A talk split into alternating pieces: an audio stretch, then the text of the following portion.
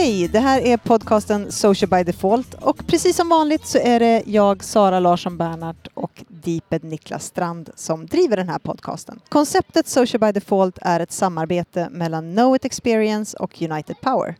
Vill du läsa mer om oss, gå till socialbydefault.se. Har ni frågor till oss eller åsikter om avsnittet? Twittra med hashtaggen socialbydefault eller prata med oss på Facebook-sida. Länkar till det vi pratar om kommer ni hitta på podcast.socialbydefault.se. Hej Sara! Hej Niklas! Även om det som vanligt är vi som eh, driver den så är det inte direkt på ett vanligt ställe vi spelar in idag. Nej, det, ni kanske hör att det är lite ljud i bakgrunden. Vi sitter alltså på ett tåg i kupén från Stockholm till Göteborg Mm. och eh, tar tillfället i akt att faktiskt spela in idag. Mm. Med full utrustning. Ja, vi Folk ser tittar som, lite, vad fan håller de på med? ser ut som två muppar med varsin handhållen mick och ja. Ja. gud. Men som sagt, man får Varför åker vi tåg här? Vi har ju varit i, vi åkte ju faktiskt till Stockholm i morse, jag från Göteborg och du från Falun och eh, vi har varit på e-commerce-mässan och hållit en dragning om Omnikanal. Mm. Det var kul. Mm, det var folk. jätteroligt. Lite kul och även om det inte var så många som man, som man känner, som man träffade, som man Mm. kanske trodde. De flesta var ju där igår. Ja. Så är det ju alltid kul att liksom få träffa lite folk och prata lite och folk tyckte väl det var intressant. Vi hade ganska mycket folk, med tanke på att det inte var så många, så mycket folk där så hade vi riktigt mycket folk på vår, på vår dragning. Det var ju fullsatt. Och lite Ja, till. så gott som. Mm. Liksom. Och jag vet vi pratade lite grann om, om det här med just analoga möten och mässor. Och det känns lite grann som att man skulle behöva hitta på något mer. Eftersom jag fick känslan av att det var lite svårt att ta sig in i varje monter. Mm. Ungefär som att det finns ett osynligt glasavskärmande. Jag vet inte, det går svårt att sätta ord på det men det, hela mässgolvet är uppbyggt på ett antal montrar runt några få riktigt stora scener. Och där är det då företag som ställer ut och vill informera om produkter och tjänster och sälja mer och sådär. Men det var förvånandevis tomt inne i montrarna. Det var Mm. väldigt få besökare. Vi var ju där för att just prata om kanal och jag var förvånad. Ja, antingen hade man ingen skärm alls eller så hade man en stor skärm som var liksom lite halvtråkig eller så var det någon, något halvroligt. Mm. Men där tror jag vi ofta landar i när vi besöker mässor att det digitala är fortfarande inte synligt på det sättet som Nej. det borde kunna vara. Och nu pratar vi ändå e-handel. Jag menar hela deras verksamhet bygger på digital närvaro. Och trots det så var det en otroligt analog mässa. Och just det här att fundera på hur tar man det vidare dels efter och kanske hur man eh, gör det intressant innan är också en, tror jag, en viktig sak. Så det är ganska kul att vi stod och pratade just liksom tänk på alla kanaler, jobba, alltså det digitala måste genomsyra vad ni än gör, se ut likadant på överallt och så sen ja, ser man att nej, de är inte där. Alltså. Ja, det var intressant. Kul i alla fall. Mm. Tack Easy Fairs och eh, tack Knowit för att vi fick, vi var ju där som Vi var där som Knowit-representanter. Ja, precis. Och nu är vi på väg då till eh, Göteborg. Mm. Imorgon ska vi göra en, eh, imorgon fredag då, ska vi göra en till workshop runt visuell kommunikation. På tal om visuellt. Vi är ju tvungna att plocka upp eh, det som hände igår. Mm. Instagram, för om det, är no, om det är någon som har råkat missa det här då, så har ju Instagram uppdaterat och förändrat sin logotyp och går ifrån den gamla polaroid-kameran till en mer stilistisk logotyp. Mer i tiden faktiskt. Var den snygg då? Eh, Jag gillar den. Den går mer i linje med de logotyper som vi ser idag. Mycket flat design. Eh, framförallt är det en logisk utveckling för dem med tanke på att de har gått ifrån att vara en plattform med stillbilder till att bli en plattform där det handlar om återigen väldigt mycket rörligt. Mm, Och då mm. är polaroidkameran inte symbolisk längre för, det, för den plattformen. Mm. Det som kanske inte så många tänker på är ju att på de gamla polaroidkamerorna som är ursprunget till den gamla logotypen så finns det ju ett regnbågsband. Det är det här regnbågsbandet som de nu har moderniserat lite grann och sen lagt som bakgrund till den vita stilistiska loggan. Mm. Och nu är vi snart i Katrineholm. Mm. Jag hörde det. Ni kanske också hörde det. En annan nyhet som är intressant är också att Youtube, det ryktas i alla fall om det, Mm. att de ska då starta en sorts chattfunktion, direct messenger, någonting sånt för helt enkelt användare. Och det här är ju logiskt. Mm. Det, för det har alla andra. Ja, dels det och sen behöver Youtube faktiskt steppa upp sin utveckling lite grann. De har någonstans varit trygga i att de har varit den stora plattformen för rörlig bild. Men nu sker det så mycket annat runt omkring på andra, i andra kanaler att de behöver se till att de utvecklar plattformen och Mm. faktiskt moderniserar den. Annars så tror jag att de kommer tappa många, mycket andelar. Ja, och framförallt så tror jag att de inser liksom att det de ska göra är rörlig bild. Mm. Och de har hela sin jättecrowd av creators och gör massa saker för dem. Det var ju en stor konferens. Jag då som tittade på Casey Neistat och Mm. Aja Steen fick ju se då massa grejer från den stora YouTube creators konferensen då. Liksom hur de drog ihop liksom alla de stora YouTubers. Så de gör ju mycket sånt. Men det är klart att det de vill ha är att folk ska vara kvar och börja Mm. prata med varandra och kunna tipsa varandra och så att säga vara sociala på kanalen. För det sociala på YouTube är ju Inte Lågt. jättebra. Ja, det är ju kommentarer liksom. de, de behöver göra någonting. Så jag, ska se, jag ser fram emot när det här sker. Mm. att se hur plattformen kan få ökad användning som mycket mer än, för väldigt många blir det ju en container. Och sen så har du ett gäng YouTubers och vloggers som, som lever på plattformen och för dem kommer det också bli ett väldigt lyft. Något annat? Nej, alltså det, det brukar ju oftast ske så att vi lanserar podden och sen så händer det någonting samma Ja, dag som vi mm, lanserar. så- Så, att vi får plocka upp det nästa vecka i så ja, fall. eller lägga, lägga ut det på, på Mm. Facebook-sidan sådär. Det vi tänkte prata om idag, så väldigt mycket, det är väl det här hur man använder sociala medier för kanske mer saker än bara att kommunicera. Vi, vi, det är ju lätt att vi kommunicerar väldigt mycket. Och, Mm. eh, Jo, för att vi har ju som ni vet jobbat med det här rätt länge. Eh, Niklas har jobbat sedan 2007 och jag har jobbat på heltid i fyra år lite drygt. Och vi håller ju ett, en hel del utbildningar, vi träffar väldigt många kommunikatörer, vi träffar informatörer, folk som jobbar professionellt med sociala medier. Och visserligen har vi ju sett en förändring men Väldigt ofta när vi kör våra utbildningar och kurser så brukar vi fråga de som är med på kurserna hur använder ni sociala medier för att omvärldsbevaka och lära er bli bättre på ert jobb? Vilka företag följer ni och eh, varför följer ni de här företagen? Och jag måste säga att förvånansvärt ofta, även om det har blivit bättre nu under sista året, så har man fått svaren, nej men jag följer inte nej. så många företag i mina kanaler. Det är ju märkligt. De- Dels för att faktiskt veta vad andra gör och få inspireras och så. Men också för att omvärldsbevaka och skapa business intelligence runt Mm. sig själv. För är det någonting som är viktigt är ju att veta vad andra gör. Ja men precis. Jag menar, du, både du och jag kommer från reklambranschen har jobbat där ganska länge. Och, och där, har, det sitter det ju någonstans i ryggmärgen att man äter och analyserar andra företags kampanjer. Och på samma sätt så behöver man ju använda sociala kanaler för att omvärldsbevaka inte kanske bara vad ens egna närmsta konkurrenter gör men också de som är riktigt framgångsrika. Mm. Och sen precis som du säger då att använda dem för att skapa sig själv kanske ett, ett bra nätverkande varumärke. Hur kan man göra det här då? Ja, Men dels måste man ju se sina egna kanaler, alltså sluta se sina egna kanaler som privata kanaler för ens närmsta vänner och bekanta och se dem som plattformar där man kan, som man kan nyttja för att lära sig mer eller utvecklas eller använda det som, som kanaler där du bygger ditt eget nätverkande för att i nästa led kunna använda det i, i arbetet. Mm. Egentligen kan man ju dela in det här i, i tre delar. Först så handlar det ju om att, att hitta de kanaler som, eller de företag eller personer, influencers som är av intresse för dig att följa utifrån din profession, inom vilken bransch du jobbar i och så liknande. Sen handlar det ju om att hantera den information eller den kunskap du får. Framförallt om man sitter som flera stycken kommunikatörer eller informatörer på ett företag. Alltså hur kan man nyttja varandras flöden eller kunskap eller eh, konton som andra följer för att kunna samla ihop då och ta, ta lärdom av varandra.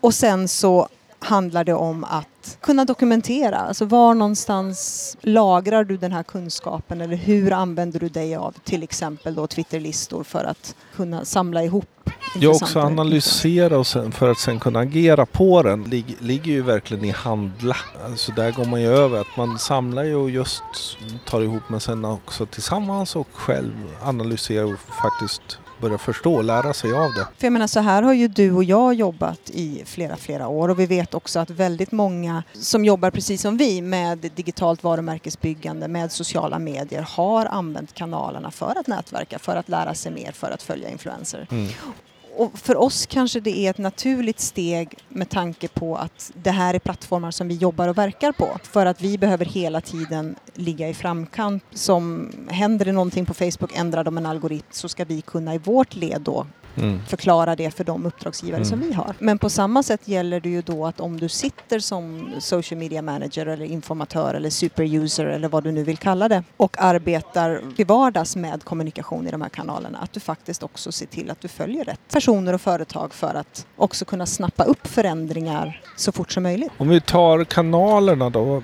vad kan man använda dem till? Jag tycker om man börjar med Facebook så, som du var inne på, ja men där handlar det om att använda sitt privatkonto faktiskt faktiskt. Och mm. Följa olika personers offentliga postningar. Alltså man behöver ju inte bli vän med folk, man kan ju följa dem. Mm. De som har då startat att man kan göra och deras offentliga postningar kommer därmed bli... Och, och tittar vi på vissa offentligheter eller politiker och sånt, de har ju oftast också en, en öppen sida som man kan följa. Mm, precis, och sen helt enkelt delta i olika grupper och det där är ju alltid en svår sak, för mm. det måste man ju göra som sig själv. Jag tror det var senast igår så fick jag, ja men kan vi inte som sida förklara det här och gå in och marknadsföra det här på, i de här grupperna? Nej, då får VD faktiskt ta och arsla sig dit och ja. bli medlem i gruppen och, och därmed också tror jag i det här fallet mycket bättre därför han tjötar på ganska bra. Liksom. Eh, men ändå att åtminstone gå med och lyssna vad som sägs. Och sen då sidor kan man ju också följa andra sidor med så man behöver ju också börja titta på att sidan är ju inte bara publiceringsplattform. Och där kanske som sida eh, finns det ett värde i att följa branschnära sidor. Mm. Medan du som privatperson i ditt privatkonto kan följa en, en stor bredd av branscher för att få en bättre koll. Mm. Det som är utmaningen är då att delvis som sida men framförallt som privatperson att för att du ska fortsätta se de sidor och influenser som du följer så måste du ju gå in och interagera med deras postningar mm. så att du inte de rankas ut utav eh, algoritmerna. Mm. Och det är ju knepigt och det kommer ju bli knepigt för fler och fler. Därför det ser man ju både Instagram och delvis Twitter har jag märkt nu liksom hårdare och hårdare algoritm mm. faktiskt. Mm. Det blir lite sådär i appen. Jag så här, vad fan nu är jag plötsligt på tre timmar sedan liksom. Var, ja. var är alla tweets däremellan? Ja men så är det ju. Twitter har ju smugit ut sin algoritm Mm, den är ju generellt snällare men den, helt klart skruvar de på den nu. Men om vi tar Twitter då så är det ju på samma sätt. Alltså, du behöver ju se till att du skapar dig ett, kartotek utav intressanta konton att följa. Mm. Både företag men framförallt personer för att kunna titta på vad diskuterar de? Finns det möjlighet att jag kan ingå i de här diskussionerna? Och där blir det ju framförallt kanske som privatkonto. Som företagskonto är det ju svårt att skapa diskussion och dialog på Twitter. Vi kommunicerar ju hellre med människor än med logotyper. Så är det ju och, och självklart är det ju så att man, man kan då välja att då göra något eh, researchkonto eller omvärldskonto som bara följer om man vill det. Det, mm. det, går ju så. Men bättre är ju att ändå kanske följa riktigt intressanta eftersom de dyker då upp i det vanliga flödet men också sen då använda listor hellre mm. som ett utmärkt där har ju du varit otroligt briljant när du har skapat din Twitter-närvaro. Att du har ju ett, ett, gäng listor, dels en stor del öppna listor men även en del då mm. dolda som inte ens jag får tillgång till. De, de är ju för sig inte så intressanta nu längre men där, där har ju jag använt dolda listor just när jag har gjort inför pitchar och sådana saker mm. för, för, att hålla koll på. Och min journalistlista är ju gedigen och stor som många följer mm. eftersom jag har under åren liksom samlat ihop de som dyker upp som journalister och har lagt på en lista så den kanske, att följa innehållet kanske är lite stor och lite svårhanterlig men däremot så är den intressant utifrån då de som finns på den. Och det är extremt enkelt att hitta journalister genom att gå till din lista och titta. Ja, precis. Ja, just det. Sen så bör man ju självklart hålla sökning och så på hashtag. Precis. Det är ju ett av de bästa sätten också att hitta nya personer att följa. Det är ju faktiskt att hålla koll på vedertagna hashtags och branschintressanta hashtags Mm. för att faktiskt se vad är det folk pratar om. Och även trending topics och liknande. Mm. Att, att liksom ta det för vana att liksom några gånger per dag kolla vad är det som är på gång. Det gäller, ja, vad pratas om i då Sverige eller andra delar. Instagram är ju, är ju egentligen lite på samma sätt. Alltså där, där, det är inte lika mycket konversation men på samma sätt behöver man ju följa både personer, organisationer och företag. Jag tror att jag följer någonstans runt 750-800 Instagramkonton och jag tror att 65 procent utav dem är företagskonton eller organisationer och kommuner och, och så liknande. Sen har ju vi skapat vårt Social by Default-konto och det kontot följer ju enbart företag och organisationer, inga privata personer Så, överhuvudtaget. så ni som följer oss, ni ska inte bli ledsna av att vi inte följer tillbaka från Social by Default-kontot. Utan vi har gjort ett sånt val i det här. Mm. Och här är det också, eh, precis som på Facebook nu, i och med att Instagram också har implementerat en, en algoritm, så behöver du ju faktiskt också se till att du likar och går in och interagerar med konton för att de inte ska trilla ur din, din vy. LinkedIn då? LinkedIn är ju nästan kanske knepigast. Ja, LinkedIn är ju, ett knepigt, är ju en knepig plattform framförallt kanske ur, ett företagsperspektiv med tanke på att som sida är det svårt att följa andra och så, det kan du ju inte göra. Men här behöver du ju gå in och börja försöka skapa kontakt med, med folk som är intressanta. Och jag tror att man behöver förändra sin syn på hur man ska titta på vilka kontakter man bjuder in på sitt LinkedIn-konto. Från att om vi, om vi backar fyra år kanske när LinkedIn var väldigt mycket i sin linda här i Sverige, då var man så här att åh, jag ska bara ha kontakt med folk som jag har träffat eller folk som jag känner. Till att snarare bli vilka kontakter är intressanta utifrån verksamhet, utifrån den profession jag har och helt enkelt för att kunna följa deras uppdateringar. Och även följa företag och våga göra det. Och, Mm. och, men självklart är det så att en del blir också oroade om man till exempel jobbar med logistik och så börjar följa liksom konkurrenter. Det är klart att man kan fundera, men vad kommer chefen tänka när jag har börjat följa en massa konkurrenter? Liksom? Eh, Tror de att jag ut ute och shoppar jobb? Liksom? Men här är det ju också en transparens i företaget, att, att det är uttalat uppifrån att man ska omvärldsbevaka och då blir ju det här en del utav omvärldsbevakningen. Ja, eller helt enkelt man ser till att förklara för chefen att genom att ge den bra, smarta insikter Mm. från det man har fått. Eh, sen självklart en privatkonto delta i grupper Mm. och även läsa Puls. För Puls är ju bara tillgängligt vid, om man är privatkonto. Alltså Ja, det här bloggsystemet som de har som är otroligt hög klass Ja, på, det är det. på Det är innehållet. riktigt bra. Det är en Eh, av de bästa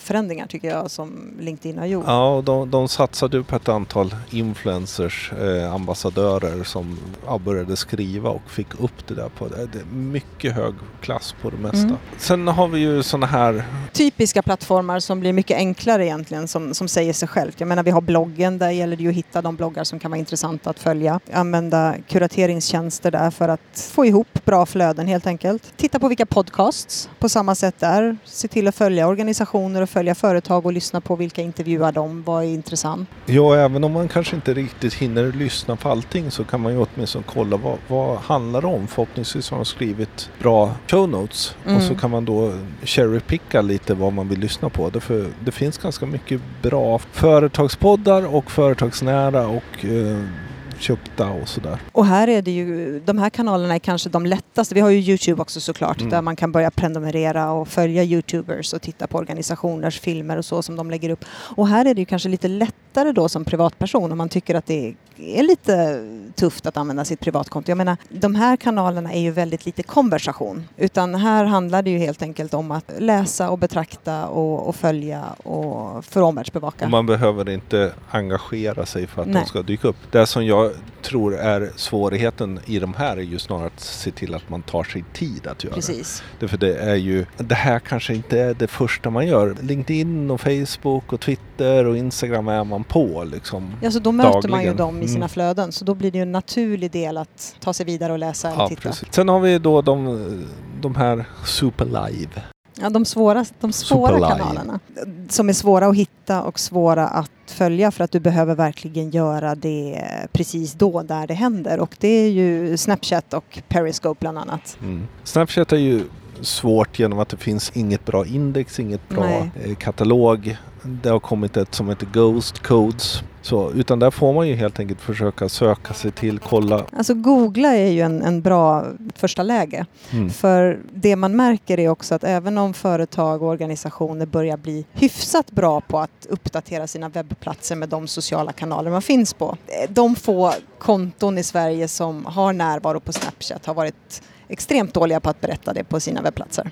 Så där gäller det snarare att man, man googlar företagsnamnet och Snapchat och hoppas att man får en träff. Hur, hur bär man sig åt då för att hitta de här kontona, influenserna, företagen? Alltså, har man något omvärldsbevakningssystem redan så är det ju därigenom man ska börja titta på vilka är toppinfluencers, vilka Mm. är det som faktiskt skriver om sitt varumärke och börjar göra sökningar och utifrån det hitta. Sen är det ju helt enkelt att leta upp olika index och söka självklart. Det blir en viktig del. Men också titta på, jag menar, vad följer vänner och vad följer andra i branschen och ja, på så sätt börja hitta nya personer. Så, så på så sätt är det ju liksom, man, man gör det här kontinuerligt och söker efter nya, eh, men självklart börja göra det medvetet. Och det man ska tänka på är ju att alla de här kanalerna har ju faktiskt väldigt bra sökfunktioner. Facebook är väl den sökfunktion som kanske är Ja. sämst. Men alltså så att man inte bara tänker Google och webbplatser utan eh, Twitter har en bra sök, Youtube har ett jättebra sök, Instagram har ett sök,